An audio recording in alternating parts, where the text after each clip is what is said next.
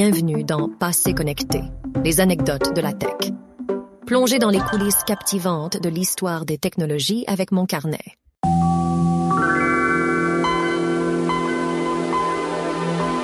Ce son est l'une des pièces de musique les plus instantanément reconnaissables, un carillon céleste qui allie technologie et nature. Eh bien, saviez-vous que ce son de démarrage emblématique de Windows 95, souvent attribué à tort à des sonorités génériques, est en réalité une création du compositeur anglais Brian Eno, connu pour ses longues compositions aériennes et vaporeuses, et aussi ses collaborations avec les groupes U2, Talking Heads ou encore le chanteur anglais David Bowie.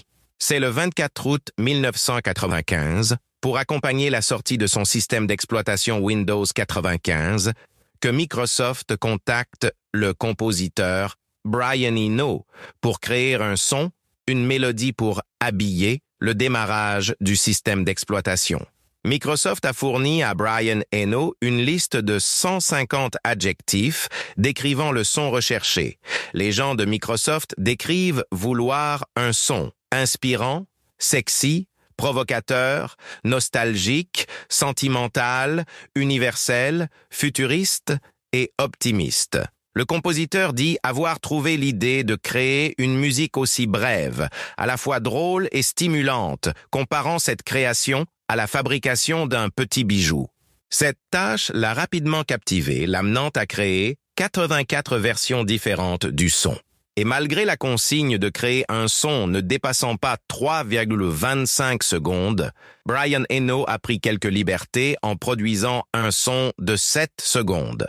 Il a déclaré que travailler sur de si petits morceaux de musique l'avait rendu extrêmement sensible aux microsecondes. Ironiquement, Brian Eno a confié plus tard en entrevue à la BBC en 2009 avoir utilisé un Mac pour créer cette courte pièce musicale, admettant du même coup qu'il n'avait jamais utilisé de PC de sa vie. De plus, pour la petite histoire, lorsque ce petit bout de musique est ralenti de 2300%, il ressemble étrangement à une pièce musicale typique de Brian Eno, illustrant ainsi la complexité et la profondeur même dans une pièce musicale aussi brève.